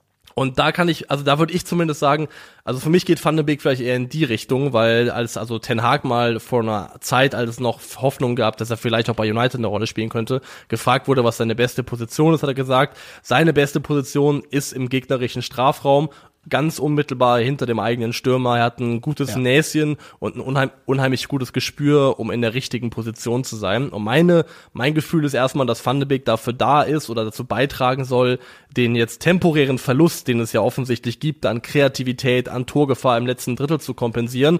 Und dann, wenn die anderen Jungs zurückkehren, eben dafür da ist, durch seine Positionsflexibilität Lücken da zu stopfen, wo sie eben entstehen. Er hat auch im Test gegen Freiburg der nicht gut gelaufen ist, ähm, auch relativ eindeutig den Faris Chaibi-Ersatz gegeben. Also auch durchaus offensiver, als man es von Donny van, de, äh, Donny van de Beek jetzt kennt aus den letzten Jahren, ein bisschen offensiver. Und dass der Typ fußballerisch die Fähigkeiten hat, der Eintracht zu helfen, das ist ja kein Geheimnis. Ich mache mir einfach, wie gesagt, so ein bisschen Sorgen jetzt aktuell, was dann die defensive Stabilität betrifft, aber ähm, auch das werden wir wahrscheinlich irgendwie überstehen können in diesem Januar ich glaube, was äh, Frankfurt entgegenkommt, mehr als zum Beispiel Leverkusen, haben wir über die Gegner gesprochen, über Leipzig, über Bayern. Also das Auftaktprogramm ist halt echt gut. Klar, Leipzig ist jetzt ein Brocken. Leipzig jetzt erstmal. Ähm, aber danach hast du Darmstadt, Mainz, Köln und Bochum. Und in meinen Augen, wenn du selbstbewusst bist, musst du eigentlich sagen, dass der Anspruch sein sollte, aus diesen vier Spielen zwölf Punkte zu holen. Ja, wird nicht passieren, aber ja, 100 Prozent. Das sollte, das ist mein Anspruch, kann ich auf jeden Fall unterschreiben ja. an der Stelle. also, also, ich ähm, sagen, ja, aber also, also zehn Minimum. Ja, ja. Was ich wirklich sagen möchte ist, so ein Spieler wie Sascha Kalajdzic bei der Eintracht zu haben, das ist schon übertrieben geil. Ne? Ähm, ich weiß nicht, ob du zufällig die, ich, auf Twitter weiß ich gar nicht, ob sie gepostet worden ist, auf Insta wurde es auf jeden Fall gepostet, seine Nachricht an die Eintracht-Fans, der versteht schon auch, was er da macht und wie er das sagt und was er zu sagen hat. Er sagt sowas im Sinne von, äh, lieber Adler, ich bin endlich bei euch angekommen. So lässt so ein bisschen durchklingen, dass er das schon länger wollte und sagt dann, ich kann es nicht abwarten, mit dem Adler auf der Brust zu spielen, Forza SGE und sowas. Der weiß schon, der weiß schon, wie er uns kriegt. Also ich war, ich habe gestern die emotionale Wandlung gemacht von, Mann, so eine Scheiße, wie ihm keine Kauf Kaufoption zu. Scheißegal, wir werfen die ganze Kohle-Kohle auf ihn. Den Mann brauchen wir in Frankfurt. Also äh, ich, ich finde auch ein sehr von Grund auf sympathischer Spieler und er weiß dann ja. offensichtlich, welche Knöpfe er drücken muss. Und ich, also ich kann sagen, ich fand Kalajdzic in der Bundesliga hat Bock gemacht, den zuzuschauen, weil es einfach ein sehr ähm, außergewöhnlicher Spielertyp ist, den es so oft nicht gibt in der Kombination aus der Größe und den Fähigkeiten am Ball. Ja. Und von daher da freue ich mich sehr drauf. Was natürlich auch noch ein Thema ist, ist ähm, äh, die zweite vakante Stürmerposition oder zumindest Neuzugangsseite, wo aktuell so ein bisschen die Zeichen Richtung, Richtung Kali Muendo gehen, der von Start yes. Rennen kommen würde. Und dafür würde die Eintracht ja richtig Kohle in die Hand nehmen. Da reden wir ja über um die 20 Millionen Euro. Das wären ja wirklich schon ganz neue Sphären, in die man da stoßen würde. Das wäre der Rekordtransfer der Eintracht. Ganz einfach und nichts anderes. Canemuendo, du hast es gerade schon gesagt, ist ein weiterer Überraschung, hochbegabter äh, Franzose, ähm, der bei der Eintracht jetzt eben auf dem, schon, also was heißt aufgetaucht ist, solche Spieler sind immer länger auf dem Radar, der in dieser Saison ähm, jetzt noch nicht die ganz überragenden äh, Werte aufgelegt hat, nochmal 20 Jahre alt und schon eine wichtige Saison letztes äh, im letzten Sommer gespielt hat, äh, letzten Saison gespielt hat, kam 22 für 20 Millionen Euro von Paris Saint-Germain zu Startrennen und jetzt ist eben die Rede von 20 plus X. Ich würde stark davon ausgehen, dass es eine gewisse ähm, Gewinnbeteiligung oder Weiterkaufsbeteiligung geben würde für Startrennen und die Eintracht ist wohl bereit, ähm, ja, ihn zum Rekordtransfer zu machen. Hugo Etikette war so ein bisschen der andere Kandidat, aber da gibt es wohl keine Einigung mit einer, also zwischen irgendwelchen der beteiligten Parteien aktuell. Ja, und ähm, da muss man sagen, also ich kann also zu Kali Muendo, außer dass er eben also eher Typ dynamischer Stürmer ist, würde ich ja. sagen, ähm, kann ich nicht wahnsinnig viel zum Spieler beisteuern, weil ich von dem noch nicht viel gesehen habe. Aber rein, wenn man auf das schaut, was es ist, ist es eben wieder ein äh, sehr junger Spieler, den man dann holen würde äh, für viel Geld mit viel Potenzial. Dann gibt's ja auch noch Amenda von Bern, der auch aktuell gehandelt wird, äh, wo es, glaube ich, eher darum geht, wahrscheinlich im Sommer zu kommen, oder? Ich glaube, also da bin ich mir, weiß ich tatsächlich nicht. Ich glaube aber schon, äh, dass er nicht als jetzt sofortige Hilfe eingeplant ist. Ist ja auch Ähm, erst 20 Jahre alt. Aber auch der ist jetzt 20 Jahre alt, da reden wir aber auch über eine Ablösesumme wahrscheinlich so um die 8, 9 Millionen Euro. Ähm, aktuell ist es bei Frankfurt schon so, dass ähm, 12,6 Prozent aller Minuten in der Bundesliga gespielt wurden von Spielern, die unter 21 Jahre alt sind oder 21 Ja, krass, und jünger. Das ist einer der höchsten Werte in der Bundesliga, was das angeht. Also es gibt da andere Mannschaften, zum Beispiel ähm, Freiburg, äh, Heidenheim, ähm, ich glaube auch Bochum, da sind es irgendwie 0,1 Prozent oder sowas, also wirklich ähm, nichts. Also Bei Freiburg ähm, ist es so wenig, das hätte ich gar nicht gedacht. doch, ich glaube tatsächlich sehr, sehr wenig bei Freiburg. Ja, also, Kann schon sein, ja, aber ich hätte Freiburg aus dem, hättest du mich gefragt, hätte ich aus dem, ja, aber wenn du drüber nachdenkst, diese ganzen Youngsters, bei denen sind alle 22, ne? Alle, Genau. alle, die so ein bisschen den, den, den Durchbruch machen. tatsächlich bei, bei Freiburg sind es null. Null, also null Prozent, 0,0 Prozent der Minuten wurden von Spielern gespielt, die äh, unter ein- 21 oder jünger sind. Ja, krass. Aber Merlin Röhl ist natürlich trotzdem ein Talent und ein junger Spieler. Atobolo eben ist natürlich ein Talent, das ist ja vollkommen Das ist klar, schon ja. richtig. Aber was ich einfach sagen will ist, also jetzt dann vielleicht noch Kali Muendo, Amenda, also das, was da gebastelt wird bei Frankfurt an potenziellen Wertanlagen, ist schon richtig, richtig krass. Und also ich finde, bei dem, was sie vorhaben, bei dem, was sie auf dem Papier machen, ähm, also ich weiß nicht, wie du es siehst, aber das sieht für mich schon nach einem ziemlichen Top-Job von Markus Krösche aus. Die eine andere Frage ist, den sportlich halt entsprechend zusammenzuführen. Aber was Kaderplanung angeht, was potenzielle Werteschaffung angeht, ist das schon alleroberstes Regal, was da gemacht wird. Man muss wirklich sagen, dass die Eintracht da inzwischen seit Jahren einfach wirklich einen guten Job macht und das auch schon vor Krösche getan hat, was überhaupt nichts jetzt von Markus Krösche wegnehmen soll. Aber wenn man sich überlegt, dass man Muani und Lindström in diesem Sommer verkauft hat, Philipp Kostic äh, im Sommer vorher, André Silva, Ante Rebic, Luka Jovic, Sebastian Aller, also dieses Werte schaffen, darin hat die Eintracht, das hat die Eintracht jahrelang überhaupt nicht hinbekommen, eher jahrzehntelang und macht es jetzt seit einigen Jahren sehr, sehr gut. Für aus reiner Fansicht ist es natürlich geil und man freut sich über junge Spieler und man kann sich da reinsteigern und man kann sich Sachen zusammen malen und zusammen oder und ausdenken, äh, wie gut das sein wird. Und du hast vollkommen recht, das ist abs, dass es für die Eintracht golden ist und es ist der Weg, den die Eintracht gehen muss. Und trotzdem denke ich halt manchmal so leise, wenn ich alleine abends im Bett liege und über die Eintracht nachdenke. Es wäre schon auch manchmal geil, wenn man Spieler holen würde und wo man eben nicht wüsste, dass die in anderthalb Jahren spätestens weg sind. Weißt du? Und ich weiß, dass es ein Wunschtraum ist. Das ist ein, ein Vorwurf, der eher ans Fußballgeschäft geht als an Eintracht Frankfurt. Aber Pacho zum Beispiel ist halt, ich glaube, der ist im Sommer wieder weg. Der ist geil. Ich liebe den Jungen. Aber ich glaube, der ist im Sommer wieder weg.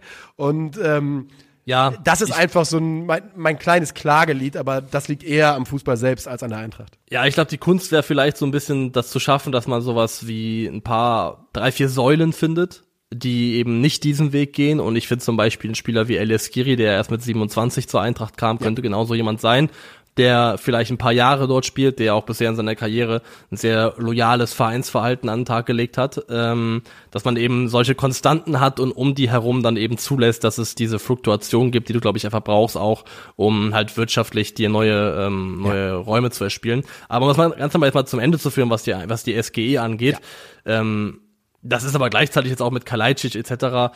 Ähm, selbst diese Hinrunde, wo es zeitweise echt nicht so prickelnd aussah, wo es auch viel zu meckern gab, hat man eben trotzdem auf Platz 6 beendet. Man ist drei Punkte hinter dem BVB. Und wenn man jetzt hört, dass Platz 5 wohl zur Champions League reichen könnte, ist es ja eigentlich eine Pflicht für die Eintracht, ähm, zumindest intern versuchen, das auch zu erreichen. Ich muss jetzt wirklich sagen, ich bin mir nicht sicher, ob es für die Eintracht auch reicht. Ich glaube, es gibt doch jetzt das neue, bei, wir sind beim neuen System beide noch nicht im Bild, Ah, aber es geht doch okay, über ja. Vereinskoeffizient jetzt auch, weißt du? Junge, was Und ich glaube, jetzt, den ich jetzt äh, Vereinskoeffizient- Champions League Qualifikation studieren, damit ich das kapieren kann oder was? Ist so. Ich habe auf, ich habe zwei Semester Champions League studiert und äh, also ich glaube für die Eintracht würde Platz 5 nicht reichen, für Dortmund schon. Ich, ich glaube so ungefähr. Aber trotz äh, trotz alledem hast du natürlich recht. Die Eintracht, ich habe die Eintracht, ich habe gesagt, bis auf den Sturm ist es der beste Eintracht-Kader, an den ich mich erinnern kann. Dabei bleibe ich. Und jetzt hat man jetzt hat man einen Stürmer und fügt vielleicht zwei Stürmer hinzu, die in Form von Sascha Kalajdzic ein sofortiges Upgrade ganz klar darstellen zu allem, was man hat.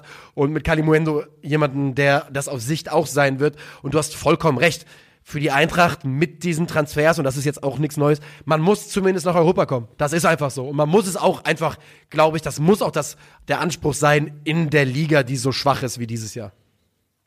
Ja, gehe ich zu 100% mit. Äh, damit, glaube ich, nehmen wir Abschied vom Yes. europäischen Geschäft oder von Mannschaften, die den Anspruch haben könnten, da hinzukommen.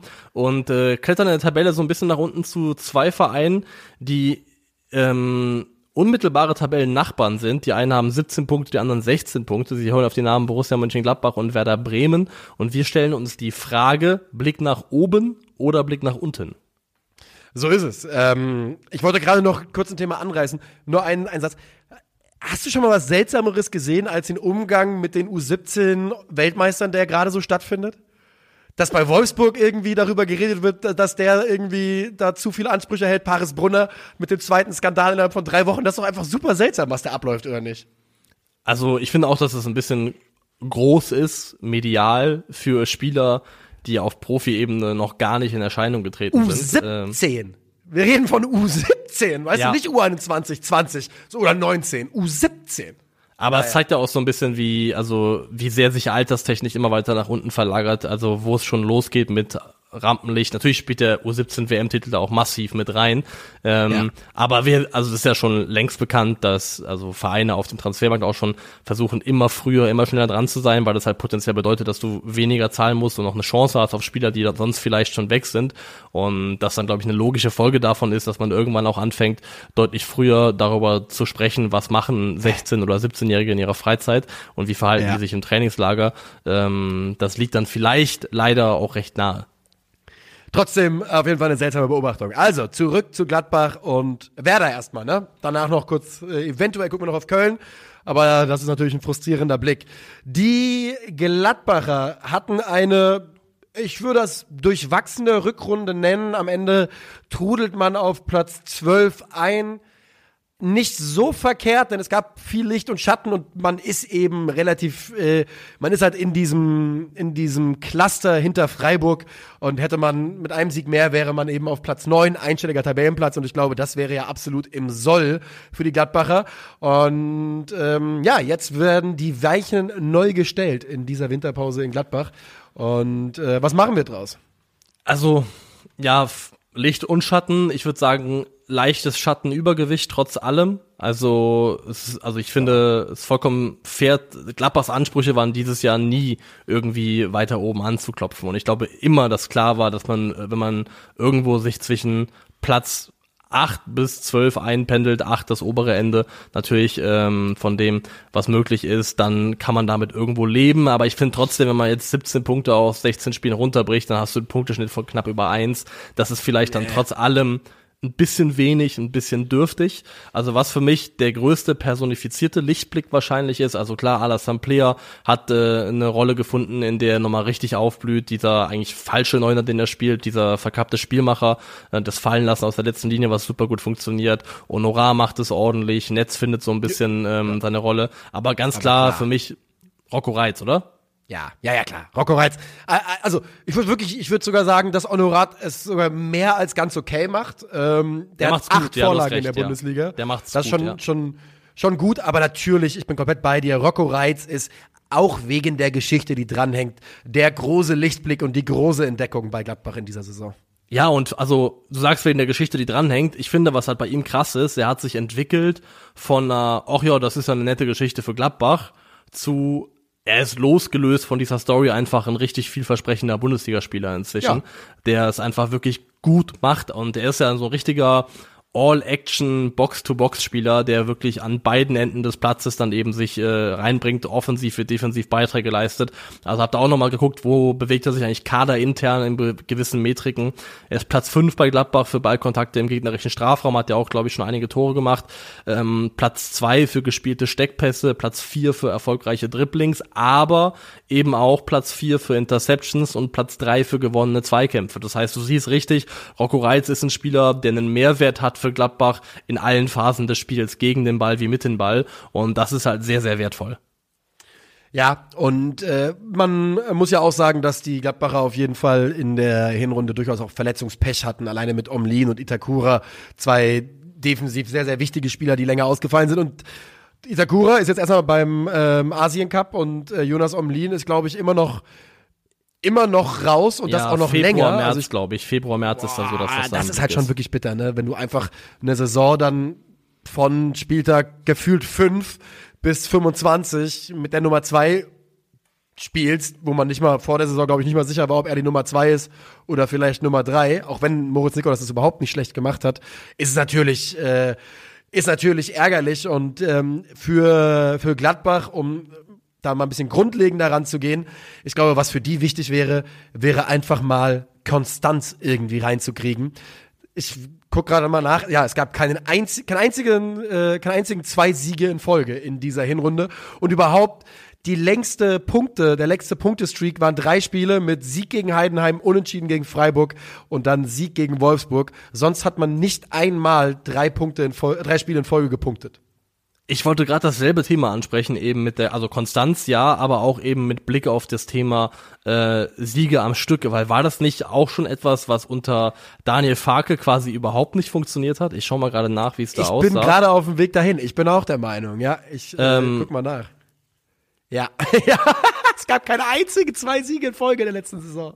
Nee, keinen einzigen. Und dann ist die Frage, wie oft es unter, unter Adi Hütter gab, weiß ich jetzt auch nicht. Ähm, ja. Aber also die die größte Konstante bei der bei Gladbach ist eben die Inkonstanz. Also das ist definitiv der größte Faktor, dass sie es nicht schaffen, eben immer über zwei Spiele in Folge zu gewinnen, ganz offensichtlich. Und ich glaube, das hängt aber auch damit zusammen, dass ähm, also ich verteidige Sioane gerne und mache das auch immer noch, aber das, was sie nicht geschafft haben, finde ich, ist eine, es zu schaffen, Spiele so zu kontrollieren, auch gegen Gegner, die kadertechnisch auf Augenhöhe sind oder sogar schlechter sind, wie es eigentlich sein müsste. Also ich finde, wenn du ein ja. Mittelfeld aufbieten kannst, das besteht aus Julian Kone, jetzt zuletzt auch wieder, ach, äh, Julian Weigel, zuletzt auch wieder Manu Kone und dann eben Rocco Reitz oder Florian Neuhaus, das ist eine Gesamtqualität, mit der musst du deutlich mehr in der Lage sein, Spiele zu kontrollieren, als Gladbach das tut. Also Gladbach hat, glaube ich, einen Durchschnittsballbesitz von 47 Prozent. Ähm, sie sind äh, stark nach Stand Standards, stark nach Konter, torgefällig nach Kontern. Aber ich finde, so was die Gesamtkontrolle angeht über Spiele, da lässt diese Mannschaft gemessen an dem, was sie eigentlich an Spielermaterial hat, definitiv noch zu wünschen übrig. Ja, und äh, gerade in den letzten Wochen der, vor der Winterpause ist ja genau das aufgefallen. Gegen die Eintracht führst du 1-0 bis zur 90. Gegen Bremen führst du, ich glaube, äh, kurz nach der Halbzeit 2 zu 1. Bist du eigentlich auch ganz gut im Spiel und im Fahrersitz und beide Male gibst du es eben noch aus der Hand. Beim einen komplett, beim anderen äh, mit, mit ähm, zum Unentschieden. Gegen Freiburg auch, ja. oder? Haben sie auch 3-1 geführt. Ja, das ist, ja richtig, und das haben sie 3-3 gespielt, ne? Ja. Also, das, das geht einfach, mit null Konstanz äh, bei Gladbach weiter. Unter Adi Hütter gab es übrigens einmal zwei Siege in Folge, wenn ich das richtig sehe. Und ähm, das wird das ganz große Thema in dieser Rückrunde sein. Aber ich habe, ich glaube nicht, dass Gladbach in irgendeiner Form in großartig Gefahr geraten wird. Aber ich weiß nicht, wo die Hoffnung herkommt, dass es viel besser wird. Kannst du sie dem Gladbacher geben? Also nur insofern, dass ich glaube, dass sich vielleicht die, also Abläufe noch ein bisschen besser einschleifen. Ähm, also wenn jetzt Manu Kone noch da bleibt, dass der auch noch besser wird. Der ist jetzt schon die Nummer eins bei Gladbach, was Dribblings angeht und hat da nicht so wahnsinnig viel gespielt. Also dass sie einfach durch das Spielermaterial, das sie haben, ähm, punk punkten werden. Also ich glaube, Gladbach wird am Ende eine Saison spielen, wo sie ziemlich genau rund um die 40-Punkte-Marke ins Ziel laufen. Ja. Das wird dazu reichen, dass man mit dem Abstiegskampf, mit dem akuten nichts zu tun hat. Aber ich sehe sie eben wirklich so, also rund um Platz 10 auch am Ende ins Ziel laufen. Das ist dann nicht berühmt, das ist nicht so man Jubelschreie macht, aber es ist erstmal okay. Ähm, für mich ist halt die große Aufgabe für Seoane, die Mannschaft ein bisschen weiterzuentwickeln, weil was man auch nicht hat, ist ein funktionierendes Spiel gegen den Ball. Also Gladbach ist sowohl im Pressing als auch im Gegenpressing ähm, eine der schlechtesten Mannschaften der Liga, was da die ähm, vorhandenen Metriken angeht. Ähm, das ist auch okay wenn man halt eben das nicht möchte, aber zumindest die, also ein bisschen gegen den Ball, ein bisschen Griffigkeit gegen den Ball könnten sie schon vertragen. Und das glaube ich beides Bereiche, in denen man ansetzen muss. Spielkontrolle und eben auch die Fähigkeit, mal gegen den Ball, den Gegner wehtun zu können, weil das sind ja. alles auch beides Dinge, die dafür sorgen, dass du vielleicht auch mal eine Führung verteidigen kannst, dass du auch mal einen Spieler, ein Spiel so ein bisschen ersticken kannst und nicht eine Mannschaft bist, gegen die andere Teams das Gefühl haben, dass die Spiele so wild, so chaotisch sind, dass irgendwie immer noch was gehen kann. Während Gladbach mit Rocco Reitz durchaus ein Gesicht hat, fehlt der Mannschaft so ein bisschen ein taktisches Gesicht. Man kann bei vielen Bundesliga-Vereinen den Finger drauflegen und sagen, die wollen hier das machen, die wollen hier das machen. Und bei Gladbach fällt das eben schwer und statistisch stellt sich es auch genau so dar. Wir können gleich zu Werder gehen, aber ich würde eine ganz kurze Unterbrechung ansetzen an dieser Stelle. Ja, Ja, wir machen weiter bei einem Verein, der ähm, für die Bundesliga sicherlich genauso. Moment, sorry, ich glaube, es wird nicht aufgenommen bei mir. Doch, es wird aufgenommen. Wir sind da, es ist alles gut. Entschuldige bitte. Ich hoffe, du hast nicht pausiert. Wir gehen weiter äh, bei Werder Bremen, einer Mannschaft, für die so ein bisschen Ähnliches natürlich gilt wie für Gladbach. Ähm, und zwar, dass es eine Mannschaft ist, die naja, von der man historisch in der Bundesliga etwas mehr erwarten könnte, ähm, die aber Schwierigkeiten hat seit zwei, drei Jahren. Und ähm, das setzt sich auch in dieser äh, Bundesliga-Hinrunde fort. Man hat spät ein bisschen die Kurve bekommen, es sah lange nicht gut aus. Jetzt ist man eben einen Punkt hinter den Gladbachern auf Platz 13 in der Liga. Und ähm, das Ziel ist auch hier ganz klar, ja, natürlich drin bleiben. Und ich glaube, ähm, wenn du gerade gesagt hast, bei Gladbach hätte man Platz 8 bis 12 alles unterschrieben. Das gilt bei Bremen mal gerade doppelt. Äh, Ich glaube, die hätten auch Platz bis 14, 15 noch unterschrieben, einfach um sicher zu gehen, dass ja, man nicht also absteigt. deswegen, ich glaube, für Werder ist die allerwichtigste Maxime raushalten, so gut es geht aus dem akuten Abstiegskampf, was sie ja gerade auch noch ganz gut tun. Sie haben aktuell sechs Punkte Vorsprung auf den Relegationsplatz, aber ich glaube, das trügt auch so ein bisschen, weil gerade die Mainzer, ich glaube, ich eben nicht unterschätzen würde mit Blick auf die Rückrunde.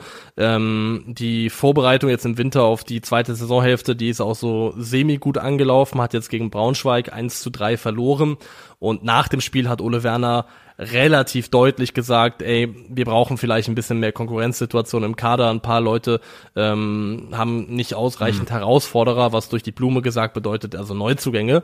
Und ähm, das ist ja auch durchaus möglich, dass da was passiert. Clemens Fritz hat selber gesagt, äh, Zitat, wir hätten auch ein bisschen Geld, das, die, das wir investieren könnten. Und wir schauen grundsätzlich auf Potenzialspieler, die sich bei uns dann noch weiterentwickeln können. Was Bremen wohl sucht, ist A, Innenverteidigung, weil ja Amos Pieper unter anderem sich auch den Knöchel gebrochen hat und dann aber eben weiterhin eh, vielleicht jemanden im zentralen Mittelfeld. Ja, also man muss ja mal zum zentralen Mittelfeld sagen, ne? also alles natürlich 100% fair, dass Navi Keita zum Afrika Cup fährt, aber als Verein, der ihn da verletzt im Sommer aufgenommen hätte, so würde ich glaube ich schon einmal sagen, hier Navi, ganz im Ernst, muss, Also, muss das sagen, also- unbedingt also, sein, aber Digga, ja. spinnst du? Du spielst hier für uns zehn Minuten Fußball äh, gefühlt in der in der Hinrunde. Du bist ein äh, körperliches Wrack. Also und jetzt fährst du zu so einem Turnier und also ganz ehrlich, Ja. ähm, wenn da kein also es gibt natürlich die hart, ganz, ja. ganz kleine Restchance, dass er jetzt wie, wie von Wunderhand gesund bleibt, im Afrika Cup groß aufspielt und mit einer breiten Brust zu Werder zurückkommt und der Spieler für sie ist, den sie sich gewünscht haben. Aber die wahrscheinlichere Szenario ist, dass er auch von dem Turnier zurückkommt, ähm, ja, mit körperlichen Blessuren vielleicht, dass es auch kräftezehrend ist und die ganze Nummer einfach als ein riesengroßer Flop ähm, in die in die Geschichte eingeht. Ja, das ähm, bahnt sich ja leider so ein bisschen an. Ja, die, du sagst ja, die Bremer wollen gerne äh, Spieler finden, die bei ihnen den nächsten Schritt machen und die man dann gewinnbringend verkaufen kann. Wo man ich einmal wirklich einmal sagen muss, wann haben die das das letzte Das Mal geschafft? Welchen Spieler haben die das letzte Mal auf ein neues Level? Also, man kann über Niklas Füllkrug von mir aus gerne reden. Das ist wäre okay, aber der ist Ja. ja jetzt 30 und das ist glaube ich ja nicht die Altersklasse, Marvin so man ein bisschen auch noch, aber auch der ist dafür atypisch, wenn wir jetzt über Spieler reden, die halt zu Werder kommen, vielleicht mit Anfang 20. Rashica Ja, fällt doch, mir ja, ein. Rashica stimmt, ja. Ähm, aber doch, das sind nicht, nicht so wahnsinnig viele. Und Bremen ist eben auch eine von den Mannschaften, die, ähm, also was Spieler, Spielminuten für Spieler unter 21 oder 21 Jünger angeht, ganz weit unten stehen. Also bei ihnen sind es, glaube ich, 0,1 Prozent der Minuten. Es sind wirklich nur Freiburg und Heidenheim, bei denen es noch weniger waren. Ähm, und wie gesagt, es gibt auch, kann auch Talente haben, die 22, 23 sind, aber ich würde schon sagen, dass es eine Sache ist, die bei Werder definitiv greift, dass es in dem Kader so ein bisschen mangelt an Spielern, wo man wirklich Fantasie haben könnte, dass die Werder nochmal eine ordentliche Summe einspielen und einen richtigen ähm, Transfergewinn mit sich bringen. Ähm, ich finde halt nach, Justin Jinma Ja. ist halt einer von denen, ne, aber der ist 23, der hat das ne? Potenzial dazu, aber der muss ja auch erstmal überhaupt sich erstmal richtig festspielen in dieser Mannschaft, erstmal auch Stammspieler werden in der Bundesliga. Das Ja. ist er ja auch noch nicht. Ich muss sagen, ich finde, für mich bleibt die Situation um Senne Lünen absolut absurd. Die zahlen für den zwei Millionen Euro. Ähm, Und das ist ja für Werder Bremen Ja. viel Geld. Der steht viermal in der Startelf. Es ist aber immerhin noch ein Spieler, der, auch wenn er kein klassischer Sechser ist, und das bei Saint-Gilloise auch nicht so immer gespielt hat, ähm, der hat bei einer belgischen Topmannschaft gespielt, zwar in einer schwächeren Liga, aber eben auch Europa League Viertelfinale, zehn Spiele in der Startelf gemacht, Europa League, dass der jetzt plötzlich zu schlecht sein soll, um für Werder Bremen Fußball zu spielen, das kann ich mir einfach nicht vorstellen. Also da muss ja irgendein Grund, Der, der Trainer, der, der ist nicht Ja. gewollt. Das ist einfach, es fühlt sich ganz klar danach an, dass der ja, nicht gewollt also ist. ich glaube auch. Ole Werner möchte ihn Also, einfach nicht. Ja. Ist ja nicht anders zu erklären. Genau, weil er hat ja sogar, also ich fand sogar, hat er nicht gegen, als gegen Köln zum Beispiel von Anfang an gespielt und da ein Tor vorgelegt? Also der hat ja eigentlich wirklich in den Spielen, die er von Anfang an bekommen hat, das ist, man kann ja nicht mal Der sagen, dass er einen, scheiße war. diesen einen Spiel, super oder? brutalen Pass gehabt, diesen Steckpass auf Jinma, glaube ich. War das nicht sogar gegen Köln? Ja. Ja, das kann durchaus sein. Das kann durch, also er hat eine Assist Ja, gegen und das war, Köln, glaube ich, ja. dieser, dieser Steckpass Ja, auf, auf, auf. Jinma müsste das gewesen sein.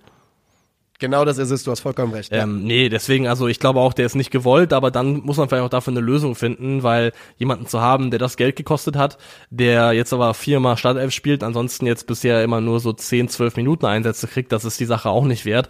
Und Jens Dehe, habe ich schon mal gesagt, macht das gut, aber ich finde, auch ihn beraubst du halt einen Teil seiner Stärken, wenn du ihn in dieser zurückgezogenen Rolle spielen lässt. Also, wenn es nicht Sinne Lünen sein soll, dann sollte sich Werder Bremen doch bemühen, da vielleicht eine andere Lösung für zu finden, für die Position. Ich würde, würde mich nicht wundern, wenn äh, Senan Lünen seinen Platz vielleicht äh, jetzt nach der Winterpause in der Dreierkette erstmal findet. Ne? Wenn man da jetzt keinen ähm, Sofortersatz findet, keine Sofortverstärkung, ähm, könnte es so durchaus sein, dass er vielleicht da mal zu Einsatzzeiten kommt. Aber insgesamt bei Bremen, wenn man auch so ein bisschen die Gerüchte Küche durchgeht, man hat ja Bakary Yatta zum Beispiel auch äh, mal wieder gehört, ne? Äh, Fabian Reese hat man gesehen und ähm, wenn ich da so durchgehe, so ich kann es mir bei keinem von den gehandelten Namen, so, die aus Deutschland äh, jetzt kommen, ehrlich gesagt kann ich mir bei keinem vorstellen, dass er zu, zu Werder gehen wird. Ich bin gespannt, ja, was das die wird spannend. Also. Fabian Reese wäre natürlich für Werder Bremen ein Top-Transfer, ähm, der glaube ich auch in der. Aber er hat ja, quasi schon, glaube ich, gesagt, er konzentriert sich auf gesund werden und Ich glaube eben auch, dass es, also ich glaube, Fabian Reese weiß erstmal selber, was er an Berlin hat. Selten hat ein Spieler, glaube ich, so sehr sich ähm, berlinisieren lassen innerhalb kürzester Zeit ähm, in seinem Gesamtvibe und ich glaube auch, dass der ähm, einen Teufel tun wird, jetzt härter so schnell den Rücken zu kehren. Ich glaube, das hat er auch nicht vor. Was ich dich noch fragen wollen würde, ist, glaubst du, ähm, es werden fün- 500.000 Euro in fünf Raten für den Werder fließen als Kompensation für Rafael Santos Boré? Alvaro, äh, wie hieß er? Äh, Gewalt auf. Spanisch, glaube ich. Irgendwie sowas heißt der Nachname. Violencia, ja, ja, ja. Ähm, ich fordere die Freigabe von Rafael Boré. Fünf, Werder Bremen wird fünf Raten erhalten. Äh, ja. Das war, das war eine der absurdesten, äh, wie sagt man, Blüten, die hier gewachsen sind. Das hat mir sehr, sehr viel Spaß gemacht. Und das Ganze ging ja los mit Boré und Alario nach Ja. Südamerika, glaube ich. Und man hat er sich von, vom deutschen Twitter-Bubble für jeden Transfer lässt er sich vor den Karren spannen und äh, wir beobachten Ja, ich das muss sagen, ich sehr, die sehr gerne. Formulierung äh, 500.000 Euro in fünf Raten für den Werder finde ich überragend. So als ob, es- als ob Werder eine Person wäre. Das gefällt mir sehr gut. Das ist äh, auf dem Level mit äh, angeschrieben werden als lieber Calcio. Richtig, stimmt. Das heißt, ja, also wenn der Mitarbeiter vom öffentlich-rechtlichen Rundfunk sich wundert, warum sie nie geantwortet haben, eine eine E-Mail mit unseren Namen drin statt lieber lieber Calcio würde uns da besser gefallen. Ähm, so viel an der Stelle. Aber es geht ja bei Bremen unter anderem über, um Sidney van Hooijdonk auch viel noch. Ne? Das ist ja ein Spieler, über den wir Ja. unlängst bei Köln geredet haben, hier im Shopping Guide bei Calcio Berlin. Und ähm, mal gucken, vielleicht äh, kommt der ja noch, aber auch da gilt halt, der Junge ist ein reiner Abschlussspieler und in die Position muss man erstmal gebracht werden. Das stimmt, ja. Also vielleicht dann so, dass Marvin Duksch wieder mehr gestalterische Aufgaben übernimmt. Das ist dann durchaus denkbar. Aber also was ich auf jeden Fall festhalten würde, ist zum Thema Werder Bremen. Wenn Werder Bremen im Winter nicht noch etwas macht, und da rede ich, glaube ich, über eine Lösung finden für das Mittelfeldproblem und dann vielleicht eben noch entweder offensiv, wenn Boré geht, ähm, oder in der Innenverteidigung. Also wenn da nichts passiert mehr, dann wird Werder Bremen es nicht gelingen, sich aus dem Abstiegskampf rauszuhalten. Das glaube ich nicht. Also ähm, das heißt nicht, dass sie absteigen, aber dann wird es eng werden und dann wird es noch eine richtig eklige zweite Saisonhälfte. Das würde ich so unterschreiben, denn die Werder-Offensive war nicht berauschend. 23 Tore. Wenn man da, und ich weiß, so funktioniert das nicht mit rausrechnen, aber die haben zum Beispiel gegen die Mainzer früh mal 4-0 gewonnen. Wenn man die rausrechnet, ist man bei irgendwie bei 19 Toren und dann ist man doch in den unteren drei oder vier der Bundesliga. Das ist auf jeden Fall nicht berauschend und ich bin, glaube ich, bei dir. Werder Bremen wird Verstärkung brauchen. Sie werden bestimmt auch welche bekommen. Ähm, mein also wenn ich mich festlegen würde, würde ich sagen, die bleiben zwar im Abstieg, Abstiegskampf drin, ich glaube aber, dass Bremen die Klasse halten wird, auch Ja, in diesem Jahr. Das würde ich dann so mit unterschreiben. Und ich weiß nicht, ob du es spürst, aber ich spüre es schon so ein bisschen. Ich finde, ähm, wir haben ja letzte Woche Donnerstag auch ausfallen lassen, von daher können wir heute auch ein bisschen Überlänge produzieren, ist zumindest mein Vibe. Und von mir aus noch sehr gerne, auch wenn es kein schönes Thema ist, kurz über All Things erster FC Köln reden. Ja, der erste FC Köln, ähm, den trifft es seit dem 20. Dezember im Minutentakt in die Fresse. Erst geht Steffen Baumgart, dann wird die Transfersperre bestätigt, keine Neuzugänge in den nächsten beiden, sprich diesem und dem Sommertransferfenster. Dann kriegt man Timo Schulz als neuen Trainer und dann verletzt sich Marc Uth beim, was war's, 4-4 Ja. gegen RWE? Also ich weiß nicht, ob ob, ob der Satz, dann kriegt man Timo Schulz als Trainer in dieser Kette, in dieser Kette von Aufführungen äh, so vorkommen darf und sollte, ähm, kann man glaube ich diskutieren. Aber Fakt ist auf jeden Fall, ähm, also ich wäre sehr überrascht, wenn die Kölner aktuell das Leben, die Liebe und die Lust so lieben, wie sie es normalerweise tun, denn äh, davon ist zurzeit nicht wahnsinnig Ja. viel zu spüren. Ja, nee, also du hast natürlich vollkommen recht. Timo Schulz hatte ja bei Pauli, gerade als er übernommen hatte, einen sehr guten, sofortigen Impact mit ähm, auch dann und dann einer guten Folgesaison. Also ich glaube, die ersten anderthalb Jahre waren sehr brauchbar von ihm. Und das ist ja eigentlich, mehr brauchst du ja von ihm jetzt erstmal gar nicht. Ne? Du brauchst einen sofortigen Impact, jemand, der sofort was verändern kann. Und vielleicht bringt er das ja mit. Aber ja, du sagst es. In Köln ist auf jeden Fall richtig, richtig dicke Luft. Man kann niemanden neuen holen. Man hat gelernt, dass Jeff Chabot wahrscheinlich im Sommer für irgendwas um die 15 Millionen Euro gehen darf, wo ich dir garantiere, dass das jemand bezahlt im Sommer, wenn der eine Rückrunde spielt, die ansatzweise aussieht wie diese Hinrunde, dann sind 15 Millionen einfach auf dem heutigen Markt für so einen Spieler absolut in Ordnung. Und ähm, ja, das Spiel gegen RWE jetzt in der Vorbereitung war eben auch näher an einer Blamage als an einem Sieg. Das macht schon mal der Ligenunterschied so, aber eben auch der Spielverlauf. Und jetzt ist man bei Köln ja, tja, man wird zu seinem Glück gezwungen. Ob, man das so sagen kann, ist eine große Frage. Aber ich glaube, bei Köln werden jetzt sehr, sehr viele U-Spieler zum Einsatz kommen. Auch in diesem Testspiel waren es ja schon einige, ähm, die sich Ja, zeigen. durften. also Testspiele trotzdem darf man auch immer das nochmal sagen, Ja. nicht zu hoch hängen. Man weiß nicht, wie wurde davor trainiert, wie ist die, Bel- sieht die Belastung aus bei der Mannschaft. Ähm, das darf man einfach nicht überbewerten, auch bei Werder fairerweise eben nicht. Ähm, Alarm geschlagen kann man eben trotzdem aufgrund des Spielverlaufs. Ähm, also erstmal muss ich sagen, zu Steffen Baumgarts Abgang, der sich ja in Fußballzeit jetzt schon eine kleine Ewigkeit her anfühlt.